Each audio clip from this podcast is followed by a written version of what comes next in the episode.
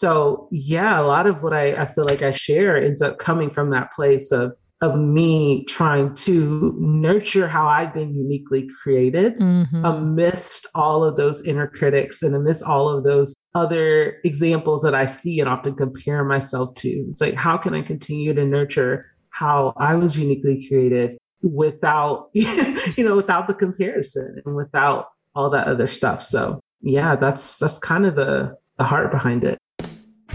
Welcome to Business with Purpose. I'm your host, Molly Stillman of Still Being Molly, and this show is all about bringing you the stories behind the brands, the companies, and the small businesses that are changing the world. Each week, I get to sit down with an entrepreneur, a business owner, a CEO, a nonprofit director, a community leader, or just an incredible person who is trying to make a positive impact not only through their personal life, but also with their career. My goal is to show you, the listener, that no matter what you do for a living, you can make an impact wherever you are. My guest this week is the popular Instagram poet and artist, Morgan Harper Nichols. She has created her life's work around the stories of others. Her popular Instagram feed at Morgan Harper Nichols has garnered a loyal online community of over 2 million people. And she is the author of All Along You Were Blooming, a book of poems and art she created in response to the personal stories submitted by her friends and followers. She also hosts a podcast called The Morgan Harper Nichols Show, where she shares daily reflections on finding meaning and peace in life and work. She has performed as a vocalist on several Grammy nominated projects and written for various artists, including a Billboard number one single performed by her sister Jamie Grace. Her iconic Instagram art has inspired millions and landed her brand partnerships with Anthropologie, Coach, Adobe, Vogue, Aerie, Target, Starbucks, Kind Bar, Gap, Splendid, John Paul Mitchell, and so many more. She is often creating, teaching, and performing in the hopes of spreading her unique inspirational message and inviting others into her creative process. Her latest book released yesterday, yesterday, yesterday, yesterday, uh, and it is called Peace is a Practice, an invitation to breathe deep and find a new rhythm for life.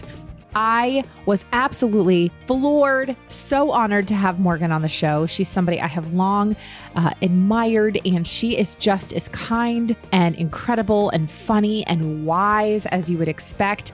I basically felt like I was just talking to an old friend. You are going to absolutely love this episode. So, without further ado, on to my conversation with Morgan Harper Nichols. I am so excited and so honored to have the inimitable uh, Morgan Harper Nichols on the show. Welcome to the show. Thank you so much for being here.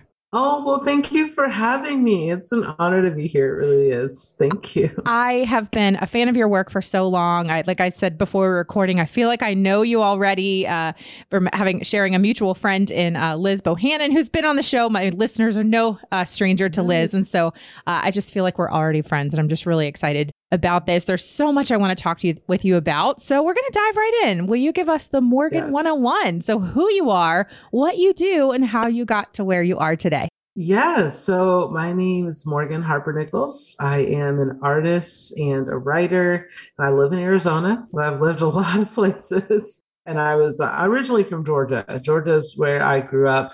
And I've lived in Tennessee, Texas, California.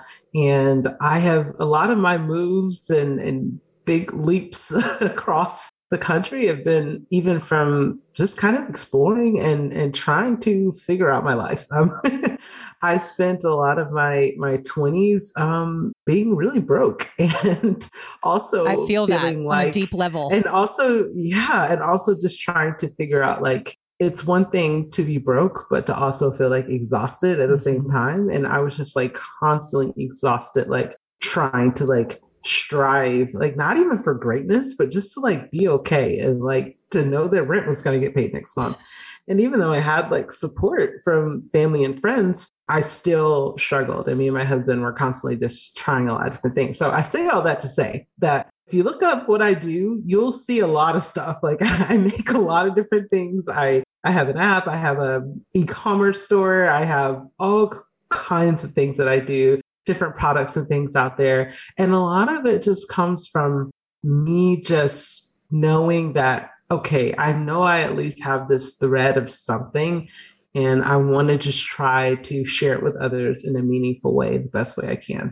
I feel like that is that kind of explains what I do and, and who I am and and and why I why I enjoy doing it. I would say it's because I feel like it's it's stuff that six year old Morgan would have just really have loved to do and and I'm so grateful that I that I get to do all that. So yeah. I think so many people, women especially, but I think this can connect with men as well find themselves in that place in their 20s. I mean, I, in some ways, I felt I always called it like the quarter life crisis. People always talk about the midlife crisis. And I'm like, I don't know. Yeah. I went through a quarter life crisis in my 20s. Yeah. Oh yeah. Me of, too. Yeah, Me too. where you feel like you're you're trying to figure out your place in the world. You know, maybe you're out of school and all of a sudden you have responsibilities and you yeah. know bills to pay and appointments to schedule and you have to like go to a dentist and like you know just all these things that we all of a sudden find ourselves having to do but then we get overwhelmed and we're like I don't know what I'm supposed to do.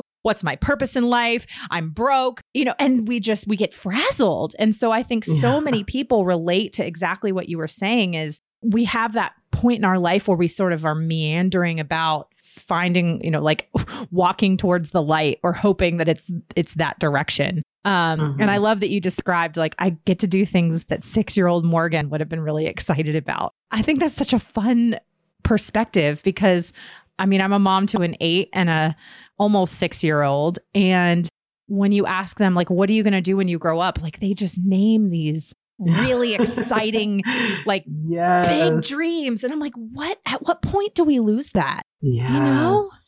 And I don't know. So mm-hmm. I, I just, I think that that's such a beautiful thing. What was the transition point for you, or was there one? Was it more gradual where you were kind of going from that place of being maybe a little bit frazzled and lost in the darkness to finding um, and i think we're going to lead to really what your your latest book is about you know finding that peace and finding that comfort in um, and confidence i think too in who you are and what you do and what you were created yeah. to do yeah yeah so i definitely you know i love talking about the childhood self and yeah. what I what I and I feel like I even just hearing you share about your little ones like yeah, I, I, love learning from kids. They have mm-hmm. so much to teach us, and and I have a two year old, and I'm constantly learning from him.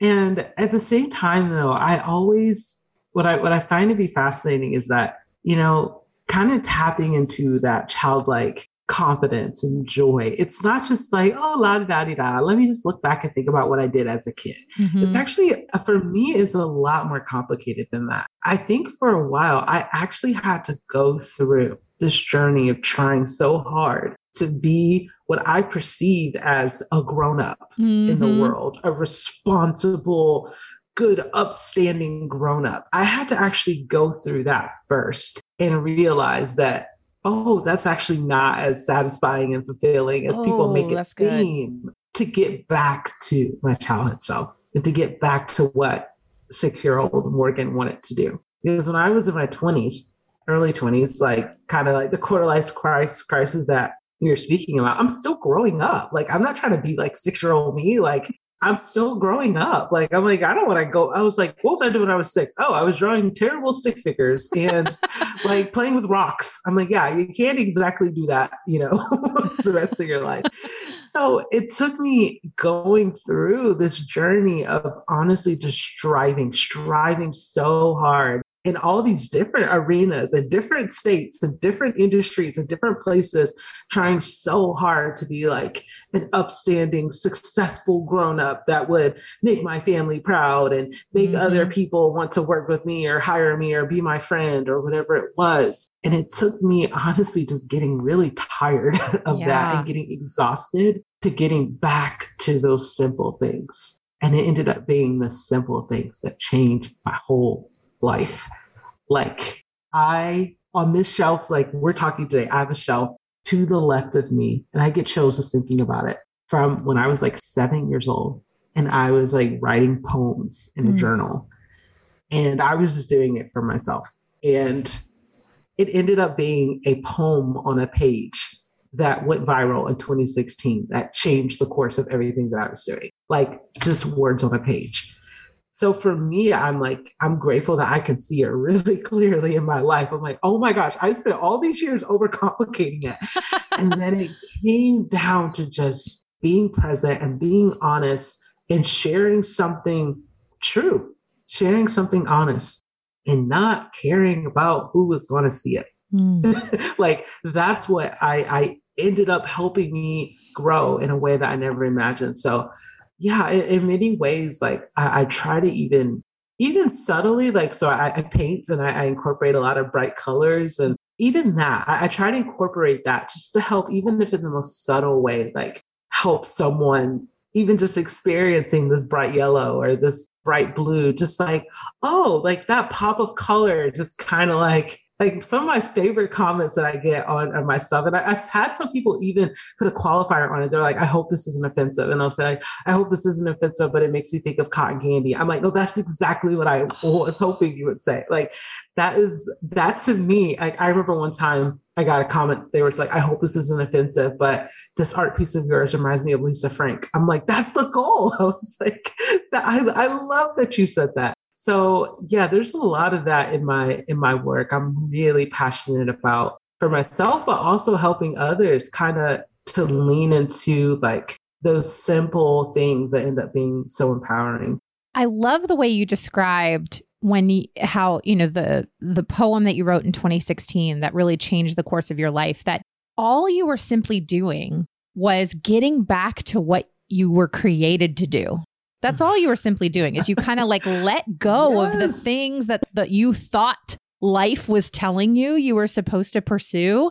And yet you were just doing what you were created to do. And you look back at seven year old Morgan, who was doing the same thing for herself. And uh, I just, I I love that so much because, you know, I think about, um, like, I think it's such a beautiful picture of it, the body of Christ and like the way that God give everybody unique skills and talents. Like, I can't paint or color like to save my life. I love color, but like that is not my gifting. And, you know, yeah. like, but I, I love to make people laugh. I love to be a connector. Like I love to mm. um to create and bring joy to people and I but you know, not everybody I realize has those skills. My husband loves spreadsheets. I like Excel is where my soul goes to die. Okay. So like that okay, that is know. so funny. My husband's the exact same way with that. And Are I'm we married like, to the same person? I, am like literally, can you I'm like, mm-hmm. I love you, but can you please not share your ideas with me via spreadsheet?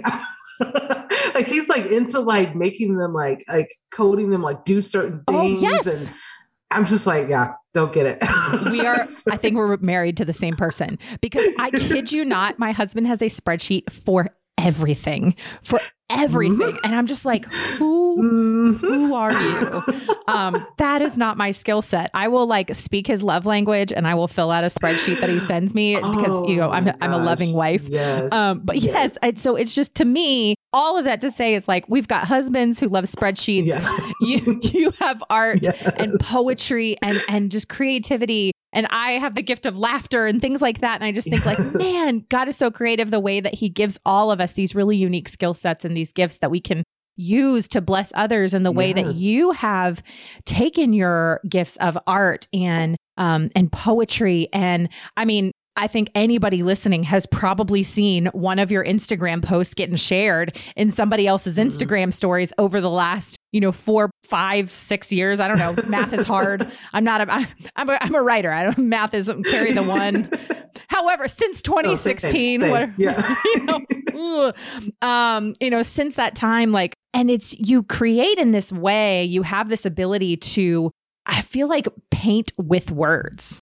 And mm. I don't know, it's like, is that intentional for you? Do you think of it that way? Or do you almost think of them as just like interlocking skills? Does that make sense? It makes perfect sense. Like yeah. I actually got a little quiet there because I was like, wow, you just you just nailed it. Like I've never had anybody say that to me like mm. that way before. And I'm like, that's exactly what it is. You paint with words. So thank yeah. so thank you for that. You're welcome. That is honestly what I, I feel is that, you know, there's there's a lot um how do i say this so you know i grew up in a christian christian yeah and I, I grew up a christian i am a christian and I remember growing up and being very conflicted because I would see other people who were great orators and great speakers, and they were either like pastors or speak, you know, they were some kind of like public speaker, mm-hmm. like in these Christian spaces. And that was kind of like my main environment. And I would I would become very conflicted was because I was like, I actually am very drawn to the storytelling and the the way of saying things to connect with people. Mm-hmm. But I was like, I just don't feel like I have the skill set to mm. do that in a way that feels natural.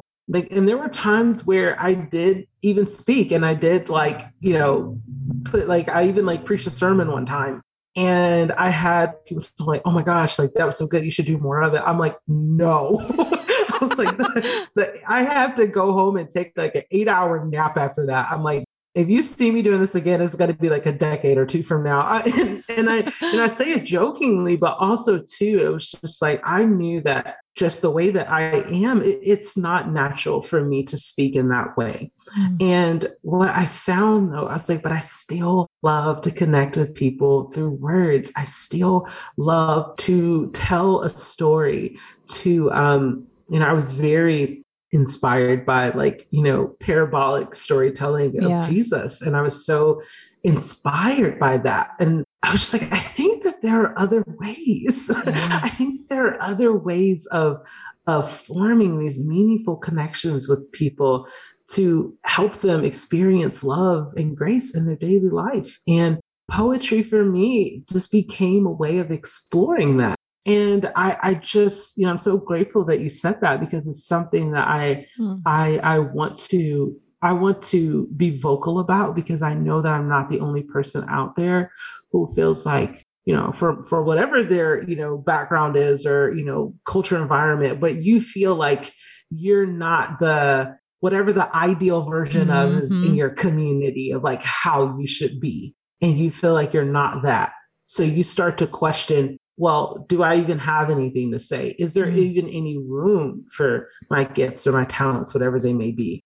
So, yeah, a lot of what I, I feel like I share ends up coming from that place of of me trying to nurture how I've been uniquely created mm-hmm. amidst all of those inner critics and amidst all of those other examples that I see and often compare myself to. It's like, how can I continue to nurture how I was uniquely created without you know without the comparison and without all that other stuff so yeah that's that's kind of the the heart behind it yeah and i love the way that you said that i because i i've definitely felt this and i think so many people feel this and don't necessarily talk about it is this idea and i think almost what you were saying is like you find yourself like not fitting into a box mm-hmm. and you mm-hmm. think like oh well if I want to be this, like whether it's a, a, you know a motivational speaker, I want to be an artist, mm-hmm. or I want to be um, a doctor, I want to be this, this, and that, and the other, and I have to do it this way. Mm-hmm. And it has to look like this. And that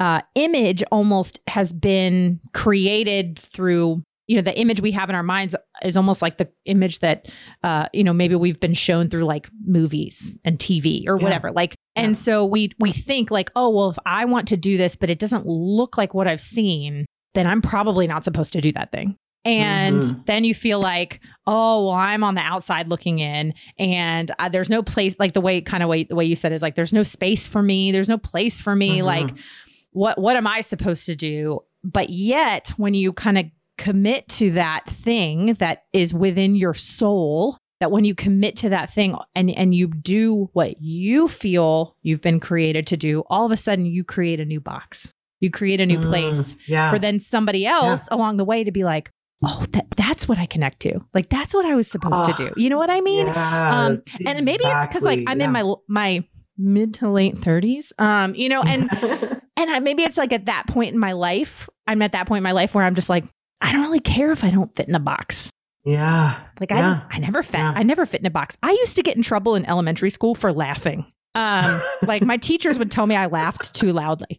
Oh um, my god. Yeah, and then I remember and this was something I was like legitimately self-conscious about for a really long time because I got like reprimanded for it in school. And then my first job out of college, I worked in a very stuffy professional political environment and I had a boss like pull me into his office and tell me that I my laugh was disturbing my coworkers. And I was like, but I, it's not like I was like oh. sitting around like cackling 24 7. Like, I was just wow. laughing my genetically gifted laugh. like, wow. You know, and so I think for a long time, like that then caused me to second guess myself. It caused me mm-hmm. to maybe like, not to use a, I feel like maybe a cliche, but for like a play small. Um, mm-hmm. Whereas now I'm like, yeah, I have a loud laugh. Like both everyone in my family yeah. did.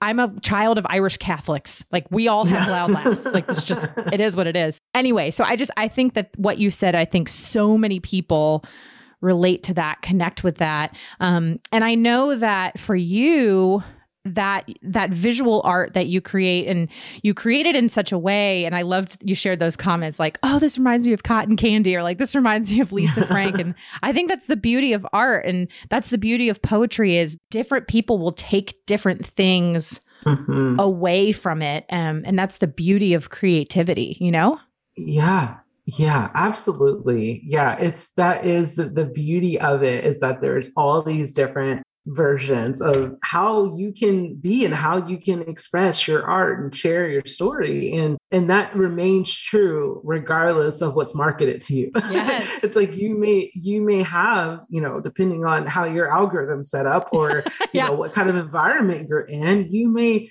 be getting fed. Like this is how you should be in the world. This is how you should share your story. This is how you should you know it's like you know i have to think about the fact that i was like there's probably somebody out there right now looking at what i do saying okay, I actually want to be a poet and an artist, but not like Morgan Harper Nichols does. I want to do something else, but yeah. I can't find the example. So it's like it could even happen, you know, yeah. even my own way creating, somebody might still, you know, maybe they have someone in their ear saying, Well, you should be like Morgan Harper Nichols. you should do this or do that. And if anyone's saying that, please stop. Oh my gosh, please don't do that to anybody. please, please, please, please, please. Um, so you know it's like there's all these different ways that we start to and i wonder too if it's if some of that just comes from we as humans are just natural storytellers so mm-hmm. we're just we're naturally like kind of looking for patterns and stories that we see and then when you factor in like marketers are also doing that to you or and maybe like people you look up to in your community are telling you stories yeah. about how you should be that's just so much pressure so much pressure. So it's like we have to like give ourselves grace to to work through it and and to recognize that you know we might we might go through seasons where we might have the loudest laugh in the room. And we have to learn how to like be like yeah and it is what it is. Like it, it, it is what it is. is. It's kind of my motto. and, and that's just what we're gonna go with. So yeah, yeah I, I, just i think that like i'm so sorry that was said to you. And, and i'm so I, but i'm so glad that you you're able to see like but this is who i am. And yeah. i'm like wow we definitely need more of that. Yeah yeah I'm going to take a quick break from my chat with Morgan to thank our partner of the show, and that is Mama Suds. Are you looking to clean up your household cleaning products this year? Mama Suds is here to help. The best way is to simply start with one product. Every time you run out of a specific cleaning product, just replace it with a non toxic one. Another tip is to purchase a product that might have multiple uses. The Mama Suds collection has so many multi use products like the Castile soap, the toilet bombs, the multi purpose cleaner. They're all amazing. Their blog also has a ton of great tips and a Castile soap recipe you can print off and make your own effective cleaners at home. Give them a try at mamasuds.com and don't forget to use the coupon code MOLLY for 15% off your order. Now, without further ado, back to my conversation with Morgan Harper Nichols. There's another thing that I've I've seen you you say before, and I just think it is such a beautiful way uh, to describe an- another way to describe what you do. And you said that your art, your poetry, is simply a way of expressing gratitude. And I just think that is oh my gosh! Once again, I said you're like a poet. You're a painter with words. Um, can you talk like talk about that and how that yeah plays out for you of your art and your poetry being a way of expressing gratitude? Yes. So whenever, you know, you share something online, whether that's a personal post or it's a, you know, something with your job or whatever, whenever you share, it's likely that many different people are going to see it. And I find that to be fascinating because just a short while ago, most of us grew up with we did not grow up in a world where literally anybody could just create an account and start saying stuff and then people would see it. So it's pretty new that you can put something out there and and other people can see it and engage with it. And I point that out. I'm going somewhere with this. I point that out because I think it's very easy to after you've started sharing something, after you've started to put your put your work out there or, put your your voice out there or whatever it is. After you start to do that, it's very very easy to slip into not enough people are seeing it. Mm. Not enough people are engaging with it. Oh, well, I got a thousand likes on this or a hundred comments. I'm really proud of it. Well, this person shared something similar and they got a thousand comments and a million likes. Mm-hmm. And it's mm-hmm. very, very quick that that can happen. And it's very quick that not only that happens, but that can start to affect your self worth, how you see yourself, how you see your art, how you create. And these are all very real things that I have been through. I went through an entire at least two years of my life when I was a brief, I was a full-time musician and I was traveling and I was touring and I was on the road with other artists. And I went through a full two years where I would not even share a picture from that night's show if there were empty seats. Oh, because wow. I didn't want to be perceived as an artist who is playing small venues where people weren't showing up. Mm. And that impacted me. And a lot of artists it impacts a lot of artists. A lot of artists feel, and in many cases have even been told by management or or labels like you need to look successful. You mm. need to mm. look like you have it all together. So having dealt with that myself, I was like, if I am going to share my poetry, share my art, share my words online, I've got to find a way to, to work through this. And I do that by practicing gratitude. And what I do is I have I have this note in my app, in my phone on my app. I have it pinned, and it says, "You, as long as you're doing this work, you'll always have something to do because there's always a comment you haven't responded to, a like you haven't thanked someone for, a message you haven't responded to. If you're feeling bored, frustrated, uh, low, low self worth, go and respond to someone and just say thank you. Thank you for liking my post. Thank you for leaving this comment." Thank you for giving me feedback on this. So to this day, at 1.9 million followers on Instagram, I still to this day, I will go through likes on my posts and I will find people and I'll DM them and say, I just want to say thank you for liking my posts. I just want to say thank you for reading what I share.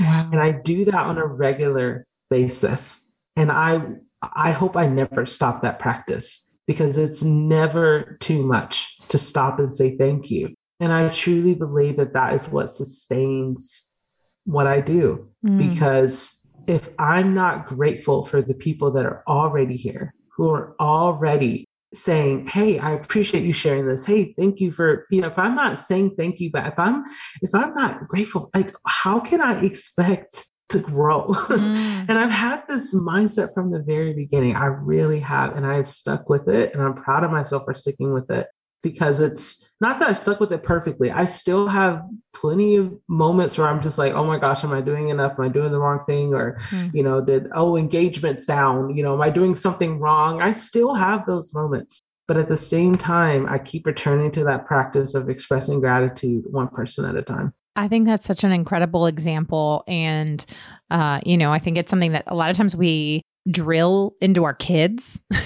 and then sometimes we are not as great at it ourselves. I have something a little similar, but I just have like a gratitude note in my phone um, where I just that day, um, actually, my my counselor calls them manna moments. Mm. And it's like the little things throughout the day that are like manna from heaven, like mm-hmm. the the mm-hmm. provision of that day. And so I have a a note in my phone that's just called like my manna moments, which is my gratitude. And, and whether it's like the sunset was really beautiful today or my my son told a really funny joke that made me laugh or our chickens gave us 9 eggs today just i mean even if it's mm, like the littlest details to all the way up to like you know oh, my husband and i laughed till we cried or things like that that then when i'm having those moments of like throwing myself a pity party i can open that up and like be like oh look at all the manna that god has like given mm. me and even though it might yeah. not be this like big thing which yeah. I just uh, has really, I think, similarly changed my mindset.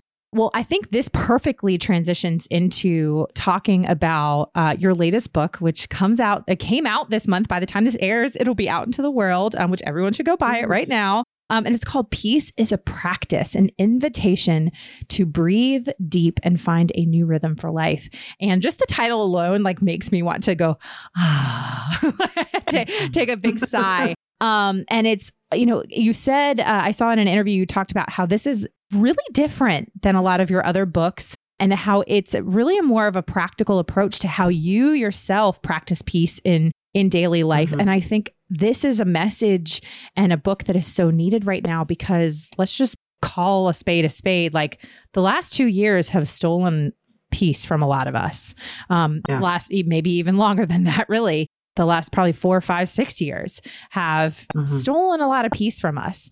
And so finding that peace, breathing deep seems just out of reach for a lot of people. Mm. So talk to yeah. about, us about the book, uh, why it's different from what you've done and and some of those kind of practical things that you've been doing in your own life. Mm, yes. So I I get really practical in this book because I recognize that yes, I I, I love to share poetry and I I am a poet and I love to write in a lyrical way.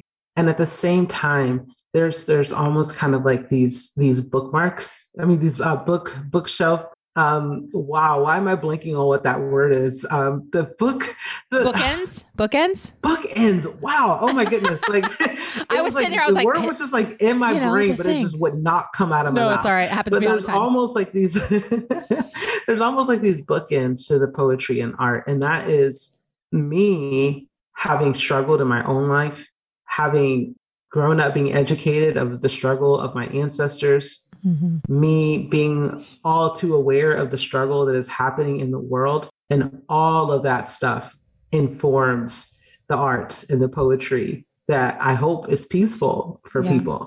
So there's all this other work, there's all this other just opportunities to learn and grow that help us be able to create more room to breathe and more peace. And one of the examples that I give at the very beginning of the book, I talk about how when I was a kid, uh, I grew up in Georgia and we went down to Savannah, Georgia, where there is a church called the First African Baptist Church. And mm-hmm. if you go on a tour of this church, you'll see that there are holes in the holes in the floor that were mm-hmm. drilled into the floor of this church. And it's through these holes, like underneath the floorboard, that is where runaway slaves would hide while they were awaiting freedom. Mm. And it's through those drilled holes in the floor that they were able to breathe while they were awaiting freedom, the, the holes drilled in the floorboard of the church. And that image stayed with me forever. I mean, mm. I saw that when I was a kid and it stayed with me forever. And the older I've gotten, the more I've recognized that while I am very aware of the stress and the strain and the violence and the injustice that's happening in the world. In many ways, I have found that it's through small practices such as making art that makes people feel seen in their struggle are drilling holes in the floor.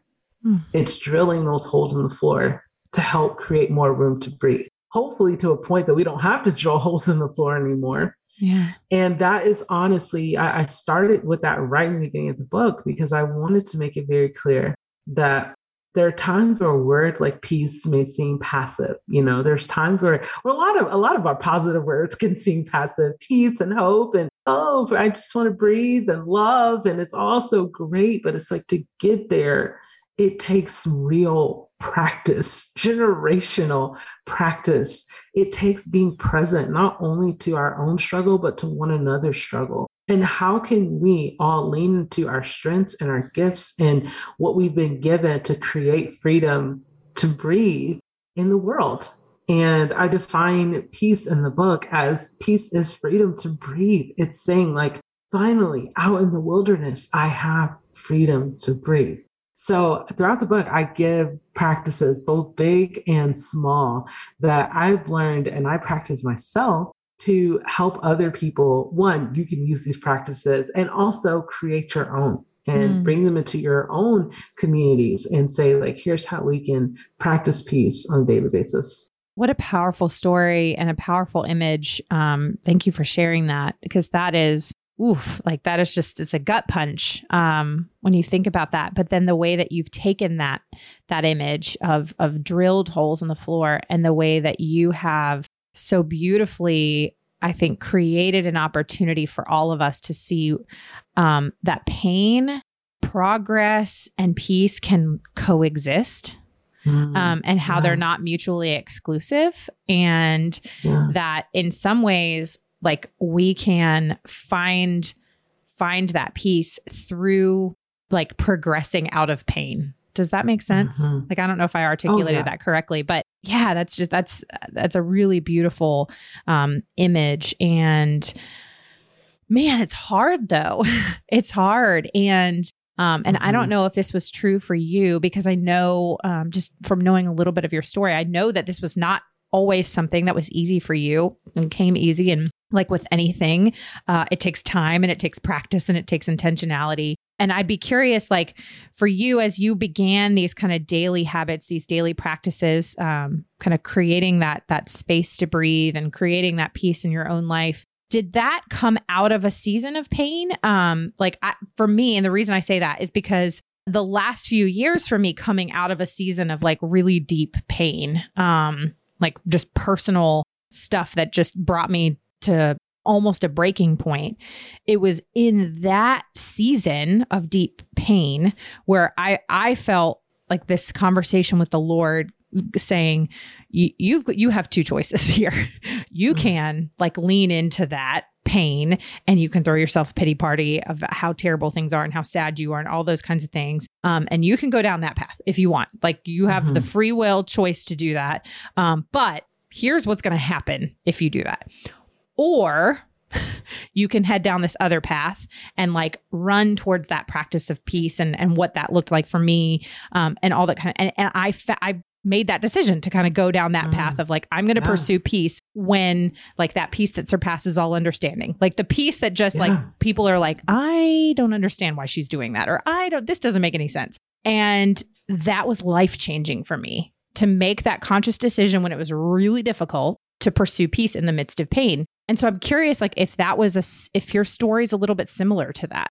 Mm, yeah, yeah, and I I love the you know how you really kind of laid that out because I think it's it's it points to how we get to these points in our life where we suddenly become aware that oh wait I have options. Like, you know, there's there's a way that I can choose to to look at this. You know, amidst everything you can't control, you know, it's like, well, let me focus on what I can control. Let me focus on what I can do. Yes, exactly. And for me, it's been very that has been very, very literal. So I I am autistic. I was diagnosed uh, a year ago. And um, prior to my diagnosis, you know, I, I didn't know I was autistic. And for you know those who may not be familiar, um, autism it's it's neurological. I mean, it, it, it impacts every facet of my life. Um, and one of the things that it, in fact, for me, and you know, it's a spectrum. Everyone has different experiences, but for me, a lot of it has to do with sensory issues. So I have a lot of different sensory issues that have to do with sound, bright lights. So for me, I have a encyclopedia worth, and I don't mean like a single book encyclopedia. I mean like that old school A to Z that took up the whole bookshelf. I have an encyclopedia worth of stories of my life, of moments where I had to say, you know what? I cannot control how loud this room is. I can't control how bright these lights are. So what can I do? What can I do? What can I do? Okay, I'm going to take a deep breath. I'm going to take a deep breath. I'm going to go stand outside for a little bit and just breathe. And so for me, it started out very practically. I'm like, I, I have a lot of experience in that area of having to, in real time, recognize what I don't have control over and finding peace in that moment. So for me, it's like when I talk about and I write about this in my poetry and even in the book, when I'm talking about like being present to the moment and finding peace in the moment, I mean that literally. Like I'm not talking about like just this intellectual, poetic, like stoic life. It's like, oh, I've you know perfected stoic lifestyle. Like that's not what I'm talking about. I'm talking about like a everyday human being who is physically even trying to find that peace in the present moment. I have known that reality to be very true in my life. And because of that, it's helped me to be able to see how this applies in other areas. So even when I consider everything that's been going on over the past few years, I was like, you know what? I've never been here before, but I have known hardship before. I have known unknowns before. I have known what it means to feel like peace is taken away from me and it's too far away. I've, I have known that feeling. So, what have I done then? I have continued to practice finding peace and finding freedom to breathe in those moments. And that's how I'm going to navigate this. I'm not going to be able to do it perfectly because I'm figuring out in real time, just like everybody else, but I am allowed to practice. There is grace for me to practice. Yes, I so many yeses to that. Uh, that that idea of of practicing peace over and over and over again. And I love also that point that you talked about how you had to have this like conscious moment where you're with yourself of here's what I can control and here's what I cannot control and how do mm-hmm. I um, but like I can control my practice of peace at this very moment even though I cannot control all of the other like things around me. Um, and that's like one of the things that I try to talk to my kids all the time about because so often they get like, you know, and I think, I mean, you have a two year old, so you get it too. Like two year olds have lots of feelings about things that they cannot control. and um, yeah, and my kids always have big feelings about things they can't control. And I just have to kind of, in a loving and motherly way, explain to them, like, there is nothing that we can do about this thing that is upsetting mm-hmm. you right now. Like, it's just, yeah. it is what it is. So, what can you control right now? And that's a really hard thing for a five, six year old boy to wrap their head around. it's a really hard thing. it's a really hard thing for a 36 year old woman to wrap her head around. So yeah, it's, it's, it, but it's a, it's a daily conscious effort that we, we go through over and over again. But I love the way that you articulate this and uh, again, kind of paint with words this, this image of this is something that we practice over and over again, but you give mm-hmm. people the space to find that rhythm, find that peace amidst all of the crazy. Um, so I, I do want to talk really quickly before we transition to the get to know you round. Um, you you mentioned that uh, you were diagnosed with autism about a year ago, and one of the things that's kind of unique about that is one that you were diagnosed as an adult, which is is mm-hmm. you know mm-hmm. not super common. Um, but also you kind of got diagnosed through by TikTok. yeah. um, yes. So can you tell this story? Because when I when I read yeah. this story, I was like, wait, I'm gonna need to hear the, the behind the scenes oh, on this. Yes. Yes. So I was um you know, so the little backstory is that when I was a kid, my parents did think that it could be possible that I was on the spectrum. However, trying to find a physician who would listen was very hard. I mean, mm. there's there there wasn't, especially back in the 90s, it's getting a little bit better, but a yeah. lot of people are still having issues, especially for a little black girl in the 90s. Like that that was just there's not a lot of research um for someone that looks like me. So they got told no a lot and it just it kind of just you know there was just no no support there. So as i got older i knew that it was kind of like a thread of like possibility but i didn't really have much to go off of. And then when i was 27 i went to a doctor and he was just like my you know regular physician. And i was just recognizing that some of the things that i thought like for instance like a lot of social issues and or just communication differences, I, I, should say, like that that autistic people have. I was like, that, that feels like me. I was like, I, I feel like I thought I was gonna like grow out of this quote unquote, but I'm 27. I, I think I'm like an adult now. I, I, feel like there's something here. So I, I mentioned this to my doctor, and without even looking up from his clipboard, he was like, You're perfectly normal, you have nothing to worry about. And sadly, I took his word. And mm, I man. went the next few years just feeling like, oh, well, it's just on me to like figure all this out. And it was during 2020. I was at home and I started to watch, um, I was on TikTok and I started to get, I don't even know like what, like, I don't know the path of like what led me onto like autistic adult TikTok. I don't even know. I think it, it, could be that I was like following a lot of like mental health stuff. So maybe it was like adjacent to that. I'm not sure. But the algorithm started to show me a lot of the experiences of, of, of people sharing their stories who are autistic and they have been diagnosed as adults, especially women. And as they were sharing their stories, their symptoms, what they struggled with, like my jaw just kept dropping. I was just like, this is my whole life. Like, mm. this is my whole story. Like, um, that doctor was wrong. Yeah. so I ended up going to Google and finding a specialist in my area who specialized in seeing adults. And it was through that that I went through a several month process of of, of getting diagnosed. And, and, yeah, it was it was TikTok. It was the algorithm wow. showing me videos that led me to say, oh, wait a minute there is something here. So, wow. Yeah. Wow. What like the power, you know, we always hear about like the negative sides of the internet. And then I love to hear yeah. like the positive sides of the internet where it's just like, yeah, yeah that's awesome. Um, and, and I think I heard you say, uh, maybe in, in an interview or maybe you wrote something online, um, but just how in so many ways like it was like connecting dots for you where you were just like oh, it like it all makes sense now. Um, yes. and almost like gave oh, you another yes. another step of freedom.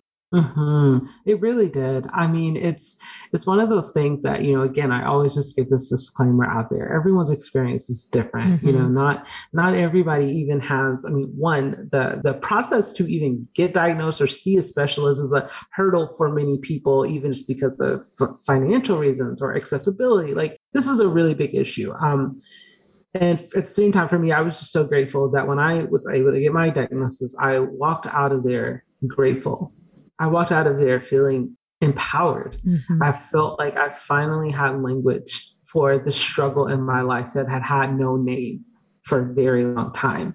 It was like this constant, constant level of, of just shakiness and restlessness in my life that was like in the underbelly of everything, every facet of my life, and not having answers for it.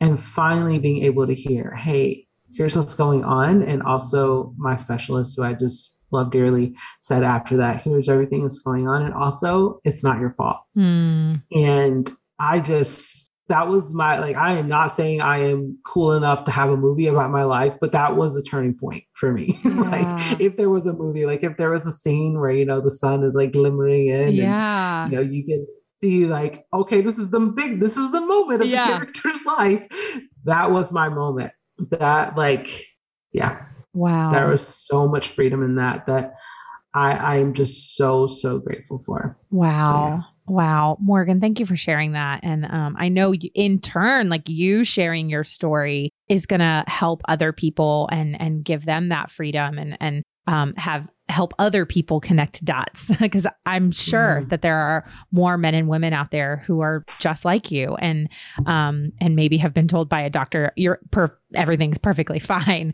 when you know deep in your soul like no something is something's not yeah. something's not adding up something's not adding up yeah. so thank you for sharing Absolutely. your story your transparency your honesty um that's just another one of the beautiful things uh, about you. Um, all right. Well, before we get to the get to know you round, there's obviously so many other things I would love to talk with you about. And, um, but um, for the listeners, I will have uh, all of Morgan's information in the show notes, how you can get her books and where you can shop her art, all of her many entrepreneurial pursuits, like how you can support her and um, and just just breathe in and and you know see Lisa Frank in her paintings or cotton candy or whatever it is. Um, yes. I will have all that in the show notes for you. Okay, Morgan, this is the part of the show where we ask just some fun, get to know you questions, uh, even though we haven't, you know, been doing that the last, you know, or we've haven't already been doing that. Um, so, Morgan, are you ready for the get to know you round? I'm so excited. All right. Okay. Question number one is What is your biggest guilty pleasure right now? Oh my gosh. Ah, hmm donuts. Donuts.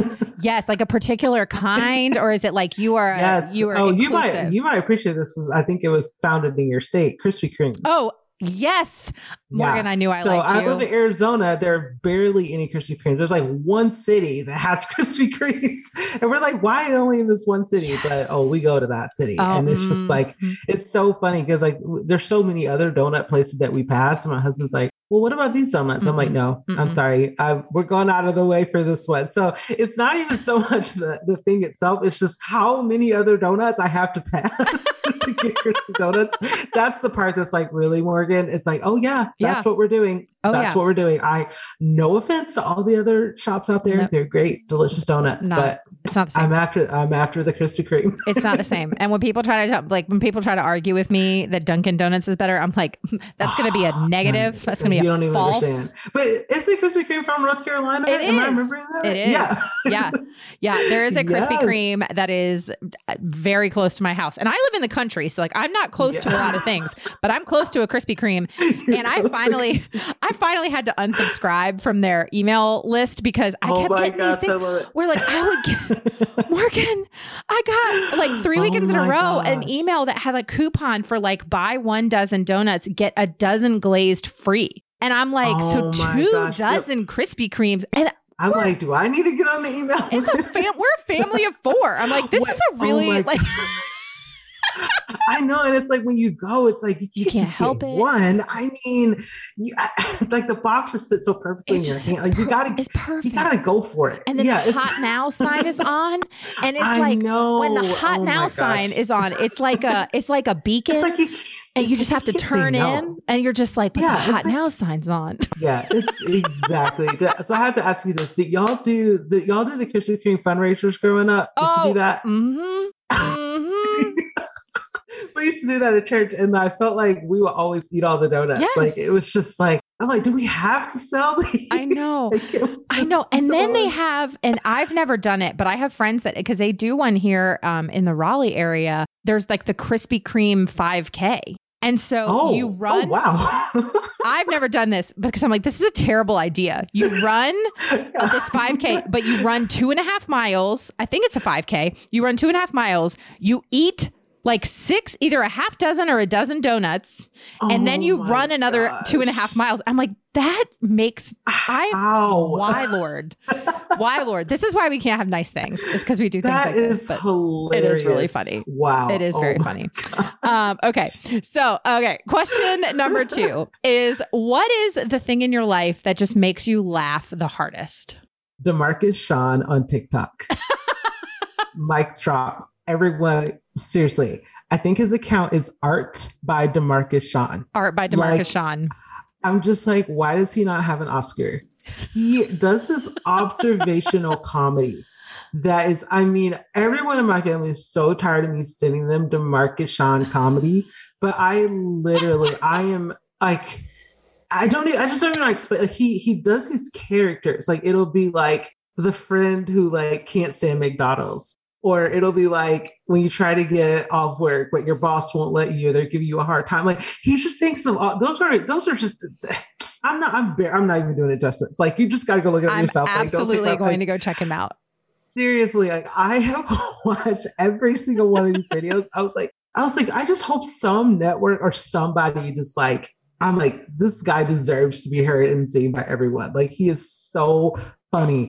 So yeah, I love it. That is the best answer. That's the best answer. And I'm as yes. soon as we get off of this uh, interview, I'm definitely yes, going please. to go look him up. Um, yes. Perfect. Okay. Uh, who is your favorite artist? Ooh, that's so. Oh my gosh, that's so hard. I, I have a quite a few, but I would say that my probably my go-to like I look at this artist and I take a deep breath and I'm like, their contribution is so meaningful to me. Mm. And that is Alma Thomas. She mm. was a she was a black abstract artist.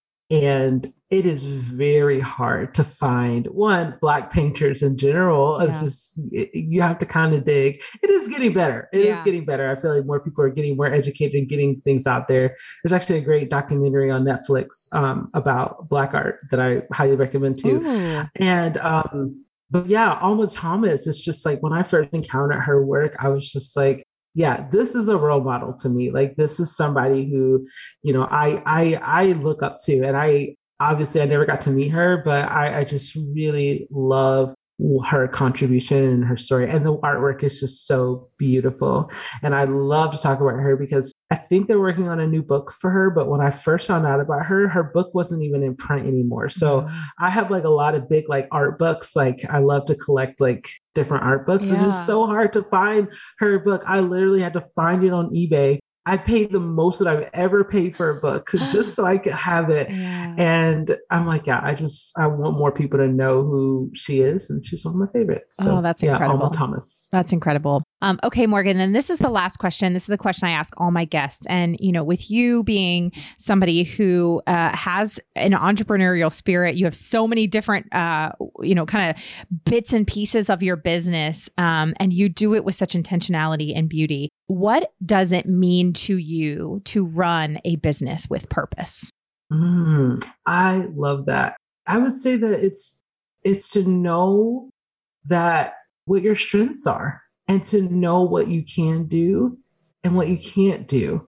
And I feel like it's very connected to what I feel like purpose is, which is your why. And I feel like your why, whatever your why is, it's not everything. It's not, well, oh, I, so I can do this. This is not, it's, it's focused on what your actual story is and what your actual experiences are. So for me, what that looks like is my purpose is to connect with people and to form meaningful connections with people to help foster a sense of empathy and peace and love and joy and grace in the world. Mm. That's what I want to do. And one thing that's not a part of that purpose is spreadsheets, for instance. so, from a business perspective, it's like I absolutely have to have someone to help me with all those other things that are just not my strengths. So, I really think it's a, for me, it's a best case scenario when I can constantly stay in a posture. I, I have to go, like, when it comes to business decisions, I have to think about this every single day. Here's what I can do. Here's what I can't do. Here's what I can do. Here's what I can't do. That's going to have to wait because we don't have the budget for it. This I can get someone else to help me with. Oh, that's got to wait too. Oh, this I need help with. Like it's it's a constant recognizing this is what I can do. Like I even have had a recent realization because you know there's such a there's such a thing out there. Like even outside of having like because we have five people on our team, uh, including myself, and I love the people on our team. And at the same time, I had to recognize like, I'm not just to like just give everything to my team just because they're a team. I'm like, there's some things that I can do and I want to do, even though I'm the boss. And I'm like, I have to figure out what those things are and I can focus on that. So, one of those things is like, I am still very much so invested in the writing and the topics that we're talking about across the app, across my shop, and all those things. I'm not as invested in like the email marketing part because that involves spreadsheets and that's not a strength of mine. So i hope that makes sense. I, yeah. something i'm constantly just working through of like how can i just continue to lean into my why and why i do what i do and focusing on that and then empowering other people and and bringing in help to bring those other parts to make it you know to make the business run. So yeah Oh, that's beautiful. Morgan, this has been uh, an absolute pleasure. Thank you for painting with words. Um, and thank you for oh, being here. Um, it's been uh, truly an honor. I really enjoyed this conversation. And, and yes, I hope we get to chat again at some point. Yes, I would, I would love it. Friend, I would love to know what you loved about this episode or something that you learned. Find me on social media. I'm at Still Being Molly or at Business with Purpose Podcast on Instagram and Facebook. And don't forget to use that hashtag Business with Purpose Podcast when you're sharing the show with a friend. Thanks so much for listening to this week's episode. If you are a first time listener of the show, welcome. Be sure to check out the archives for past shows featuring so many incredible entrepreneurs, business owners, community leaders who are changing the world. If you are a regular listener of the show, thank you. Thank you for your support. Thank you for tuning in week in and week out. Be sure to head on over to Apple Podcasts, Spotify, Google Play, Radio Public, Overcast, Stitcher, basically wherever you get your podcasts. Click that subscribe or follow button. To click that button means you will never miss a new episode of the show. And while you're there, would you take a moment to just leave a review? Would you take a moment to maybe share one of your favorite episodes with a friend? Leaving a review, sharing the show with a friend, It is totally free for you, and it is the biggest help for me in the entire world. You have no idea how much I appreciate it. It just also helps me to know what you're liking and how the show is impacting you. As always, this show is produced by the incredible team at Third Wheel Media. Thank you so much for listening. Now go do something good with purpose on purpose.